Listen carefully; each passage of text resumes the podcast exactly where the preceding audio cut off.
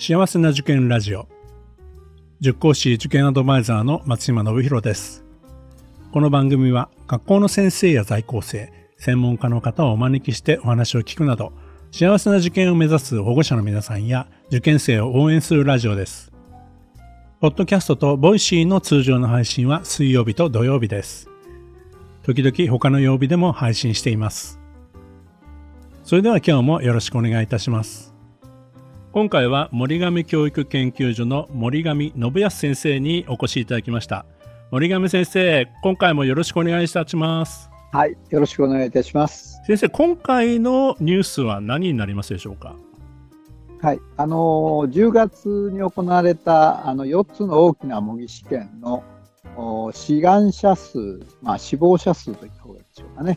の増減で、えだいぶ受験生が増えそうなところあるいは減りそうなところ、倍率が厳しくなりそうなところ、緩和しそうなところ、まあ、その主だった傾向をお伝えできればいいかなと思います。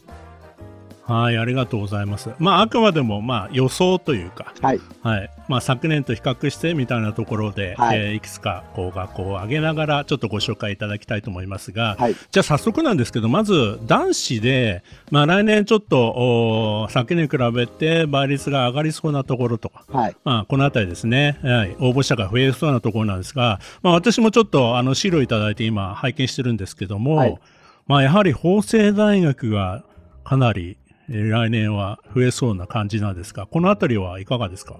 これはですね、実は昨年というか、この春にあの明治の継続になりました日本学園さんに人気が集中しまして、えー、法政さんの男子が特に減ったんですね。で、うん、でまあ、減っても3.1倍だったんですけど、これは法政さんにしては割と倍率が低い方なので、え今年はあのこれなら受かりやすいということで人気が出てるんじゃないかな。まあ、要するに、おととしの段階に戻ったという感じですね。なるほどね。はい、やはり、あの、今年の春の入試では日本学園さん、目玉でしたからね。大変でしたからね。大変な入試だったんで、はい、まあその反動は、まあ、法政大学さん以外のところでも多分出てたんじゃないかなと思うんですけどね。はい、明大中野がね、はい、だいぶ減りましたね。はい。えっ、ー、と、次に行くと、鎌倉学園さんですね。これはですね、あの2月の1日のこの午前の入試の定員を増やされたんですね。うんうんうん、で増やしたけれども、この春は受験生はそんなに増えなかったんで、えー、倍率がだいぶ緩和したんです。まあ、1.6倍だったんですが、まあ、これは優しいというんで、えー、今年はかなり増えそうですね。定員が増えた分だけ増えそうな気がします。なるほど。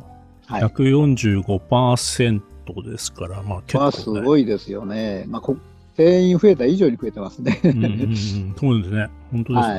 はい。はい、まあ予想としては2.4倍になりそうだという予想をしてます。はい。それから安田学園さんね、もうずっと人気校ですけども、そうなんですね。来年もこんな感じですか？はいそうですね。まあ、これはあの安田学園自体の人気ということもありますけれども、えー、この日に同じ日に実は海地日本橋さん近くで同じようなあの適正検査入試というのをやはり1日の午前にやってらっしゃるんですが、これは今年からなくなるんですね。なるほど、はいはい、はい、適正検査を受けたい人は安田学園に行っちゃうと、まあ、両国の隣にある学校ですから、まあ、安田さんがやるのが、まあ、ある意味受験生としてもこうあのなんていうんですか体験ができるといいますかねそれはあると思いますね。ですからずいぶん増えそうですね。もう近いですもんね。あの、隅田川越えたらすぐですからね。えっと、次は森村学園さんですね。森村学園さん、あの、校長さんが変わられて、あの、外国人の非常に人気のある先生になってらっしゃいますね。まあ、そういう面では、あの、まあ、期待が出てきたということではないでしょうかね。はい。なるほど。はい。国際時代ですね。そうですね。はい。はい。同じく神奈川方面だと関東学院。関東学院さんもこれはもうここ数年のずっとこう高い人気なんですけど、えー、やはりあの横浜水蘭の数学の先生が来てくれたとかですね話題に事書かないんで進学実績が伸びることへの期待が大きいんじゃないかと思いますね。はいえーと、それから、あまあ、こう、なんていうんですか、人気校の定番といったらなんですけど、渋々さんですかね。これはやはり今年、去年、ずっとあの東大実績が4割40人という大変男子の人気を得やすい状況に今ありますので、男子が増えてますよね。えー、だからだ今まで女子の学校というか、あのここ3年は男子の人気がどんどん上がっていってますね。はい。まあ、あの、2.6倍だったところが、まあ、予想だと、まあ、3.2倍というので、3倍を超えると結構厳しい入試になるという感じがしますね。すね3分の2落ちるわけですからね、大変だと思いますね。まあ、2月、主に1日のお話を今してるんですけども、やっぱりそういう意味では3倍を超える2月1日の学校っていうのは要注意かなという感じはしますね。ええ、受けさせる方としてはちょっと辛いところがありますよね。はい。さて、えー、次は、少し、まあ、緩和されそうだなっていう ところなんですけども。はい、はい、はい。男子、そうですね。まあ、あのー、たたくさん1割ぐらい緩和しそうなところに中央大学横浜とか早稲田高等学院とか上がってましてからまあこの辺はまあただ大志望校の人が多いですから、はい、あんまり減少したからっつってその実質倍実質的なそのなんていうんですか勝負心のある人ってあんま変わらないと思うんですけど次に来てる国学院久我山ですね、はい、これなんかあの87%で1割ちょっと減ってますから倍率が3倍だったんですが2.7倍になりそうだという。この辺りはちょっとあの少し緩和してくれるのかなという期待が、えー、それとそのすぐ次に本郷さんと同じくらいの減少なんですけど、これはあの3.5倍だったんですけど、まあ、この分だと3倍そこそこになって、ちょっとこう、あの合格への期待が出るかなという感じですね。もう年々本郷さんは大変で、もう難しくなってきてるんで、この辺りで一段落していただかないと、ちょっとこちらも困るんだなと思ってたんですけど。これね、あの、本郷さんって確かあの、えー、あそこと、順天堂大学と、古代連携を結ばれてると思うんで、はい人気が出てくるんじゃないですかね、終盤に向かってね。あ、まあ、えー、まあまあ、これからまだ変動しますからね、はい、変動があるんじゃないかなという気がします。はい。まあ、あの、それ、例えばそういう面では海上さんなんかも大変な人気校だったし、日本大学も大変な人気校、疲労もそうですけど、この辺りがちょっと減りそうなんで、あの減ると言っても高い倍率なんでね、そうですね、まあ、えー、しょうがないっちゃしょうがないんですけど、はい、やっぱり、あのこれまでずいぶん上がってきた学校の反動ってのは当然ね、あの、はい、出てくるんで、ただ、まあ、よく見ないと、あの、減っても倍率はかなりまだ高いっていう学校はいくつもあるんで、そのあたりはちょっと注意しなくちゃいけないですね。そうですね。会場さんは、まあ、3.4倍だったですから、これがや若干緩和して2.9倍と予想してるんですけど、さあどうでしょうか？はい。まあ、あの、ちょっとこのまま落ち着いていただくといいんですけどですけどね。えー、では次に女子に行きたいと思いますが、まあ、女子は宮田さんがもう3年連続なんですかね。この前も私のラジオでインタビューさせていただいたんですけども。なんかね、この 7, 7割増になってますからね。すごいですね。これは今年の春2.5倍だったんですが、予想で4倍ってつけちゃってるんで、ちょっとこれは宮田さんにご迷惑かなと思ってきたんですけど、でもまあ本当に7割増になる、な志願者はそうなってるんで、はいはい、いや、まあ、ただ増えれ、受験者が増えれば、合格者も増やすんじゃないかっていうこともないわけではないですね。うんうん、続いて、えー、フレンドさんですかね。そうですね、6割近く増えそうですね。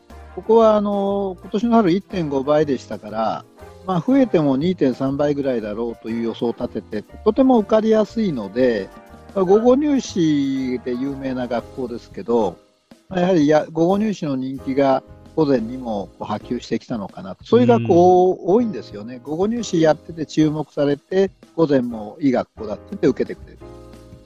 まあ、今年はフレンドさんがそのパターンで、非常にあの、まあ、それでも2.3倍の予想ですから、まあ、受けやすいですよね。まあ、あの、これまで受けやすいと言われてる学校がこういうふうに上昇してくると まあ、塾としては、なかなかこう そんなに人気出ないでと思っちゃうんですけど、学校側としては嬉しいでしょうね。そうなんです。だから、まあ、その次の方に、都市大轟さんっていうのがありますけど、はい、これなんか4割増で、まあ、今年の春1.8倍ですからね、女子は。これが2.6倍になるということは、まあ、かなりこれは覚悟をして受けないといけないですよね。なるほど。あとは、カエツさんですか？カエツさんは、これも超人気ですね。このままいったら10倍になるんじゃないかっていう予想をしてますが、やっぱり湾岸地区のやっぱり熱い受験者層って受かりやすいというと変ですけど、まあ、割とこう難しいレベルじゃないですからね。あの難度といえばちょうど中以降ですから、まあ、ある意味、まあ、殺到しやすいということは言えると思いますね。ボリュームゾーンですから。はいまあ、いずれにしても本当に取り組みの素晴らしい学校ばかりなんで、まあ、そういったところではね、はい、あの、はい、人気が出るのは当然で、今までちょっと倍率が低かったところに、やっぱり受験生の保護者の方々、皆さんその辺はしっかり見てきてるんだなっていう感じはしますね。本当ですね。非常にあのよく、まあ、変化を捉えて、えー、まあ、ちょっとでも、まあ、割安感のある倍率だったら、そこへこう皆さんね、あの受けてみようっていうそんな感じがありますね。はい。えーと、それから東光学園さんとか、この辺りはどうですか、東光さんとか森村さんとかが、そのもうちょっと下にカリタスさんっていうのが、はいはい、この辺りがですね、要はあの、まあ、南部線とか横浜線とかの、えー、学校さん、あるいは川崎地区ですね、はい、こういう、まあ、神奈川でもの、まあ、やや北部、あるいはあの川崎の近く、横浜そのものじゃないところの受験生の増え方ってちょっと特徴がありますね。はい、横浜の人たちがだいぶこう受け受けやすいということがあるんじゃないか。まあ、ちょっと今年の春ぐらいまでは神奈川の受験生ちょっと伸び悩みみたいなお話もあの、ね、あのこれまでの先生からお話もあったんですけどそうなんです、でただあのその、いわゆる横浜の南の方は伸び悩みが目立つんですけど、こう北部とかなんかは、割とこう、あるいは川崎なんか増えてる感じがありますね。なるほどね。はい。はい、えー、と、あとはそうですね、芝浦光大さん女子。1回目。これはやはり芝浦工大自体の男子の人気ももちろんあります。やっぱり女子、うん、理系上のこの漫画地区でもありますし、非常に評価が高くなってますね。あえー、まあ、あのキャンパスも新しいですしね、まあ、であの女子の受験生にもよく喜んでもらえるように、割と実験の、あのえー、授業もございますしね。えーまあ、あの大変人気を呼ぶ理由はよくわかりますそうですね、えー、あのここまであのいろいろ伺っている学校さん、私のあのインタビュー、ラジオのインタビューにも結構ご出演いただいている学校なんで、あじゃあ、きっとそれで増えたんじゃないですか？いやいやそういうことじゃなくてあの、やっぱりそういった広報活動にも積極的に取り組まれてるというような学校さんなんだなというのは、改めて思いますね。まあ、受験生とのコミュニケーションを取ろうとしているところは、やっぱりね、あ関心な態度ですよね。えー、で、まあ、あの、万事がその、そういう面でこう、開かれてる学校っていうのは、やっぱり受け入れられやすいんじゃないでしょうかね。本当ですね。はい。はい、改めてそれはちょっと実感してますね。はい。まあ、今年のこの、どうもね、真ん中辺の学校の人気が今年は高いんですよ。うんうんうん、逆に言うと、はい、チャレンジ志向じゃなくて、まあ、安定志向といいますかね。はい。男子も女子もそんな感じですね。唯一共学校だけが割と上位校が増えてるんで、うんまあ、そういう面ではあの共学校っていうのはまあしょうがないですね、まあ、男の子も女の子も、まあまあ、マーケットが2倍ですから増えやすいという事情はあるんだろうなとは思いますけど。なるほど。はい。はい。まあ、品川女子さんなんか、まあ、新校舎がね、話題でずっとありますからね。はい。24年までずっと新校舎ですから、人気の要素はきっとそのあたりじゃないかなと僕は思います。この前、ドルトンさんのえっ、と、安井校長先生のインタビューもさせていただいたんですけど、はい、はいやっぱりドルドルタンさんも引き続き人気なようですね。そうですね。あの、非常にこう、子供たちの自主性と、それから個性というものを重視したカリキュラムということで、まあ、あの、まさに難しさも注意、注意ですから、やっぱ増えそうな要素がありますよね。ありがとうございます。はい。それでは、えっ、と、女子の、ちょっと、えー今の段階では減ってそうなところ。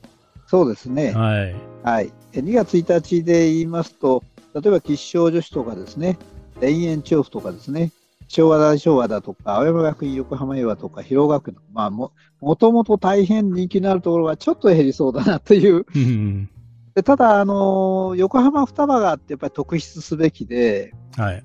えー、86%になってますんで、まああの午後入試を作ったんで、8定員が8割ぐらいになってですよね。はいはい。だから、まあ、それほど減れはしないにしても、まあ、あの、もともとが多くないところで定員が減ってるので、えー初年、その初年度ってやっぱり減るんですよ。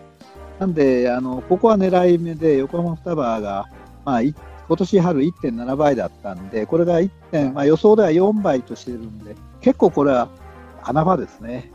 そうですね。ええはい。はい。うん私の教え子も通ってますけども、はい。まあ、いい学校なのに、ちょっとこう受けやすい学校だなっていうのは相変わらず、ここはちょっと皆さん注目していただいてもいいかもしれませんね。おそらくね、今年だけだと思います。来年になるとね、午後入試をやったので、えーまあ、あの、午前入試も増えていくパターンが多いもんですあかあ、なるほど。ら、えーまあ、おそらく、まあ、今年が受けやすい最後のチャンスかなと。なるまあ、小学生の場合、浪人できないんで関係ないですけど。ほど。なるほど。はいはい。まあ、1.4倍予想ですけども、さてどうなるかどうか、これからまた動くかもしれませんからね。そうですね。はい。期待したいですけどね。あとは、まあ、あの、人気校がちょちょっと優しくなったっていうところばっかりなんで、はい。一生女子にしても昭和大昭和にしても歌子にしても、まあ、あんまりねあの優しくなったっていう感じがしないかもしれないですね。はい はい。正常さんが、まあ、2.8倍が2.3倍ですから、まあ、若干これは受けやすいかなっていう気がいたします。まあ、芝国際さんはしょうがないですね、これはね。えこれはもう定員がやっぱりあ拡大しませんでしたんで、まあむしろ定員が同じだけなのにもかかわらず、6倍ですか、これね、すごいですね。予ま想で。だ予想6倍ですか。あーまあ、去年が10.9倍だったのが、ええまあ、1回目午前6.4倍という予想ですから、すごいですよね。いやいや、た大したもんですよ。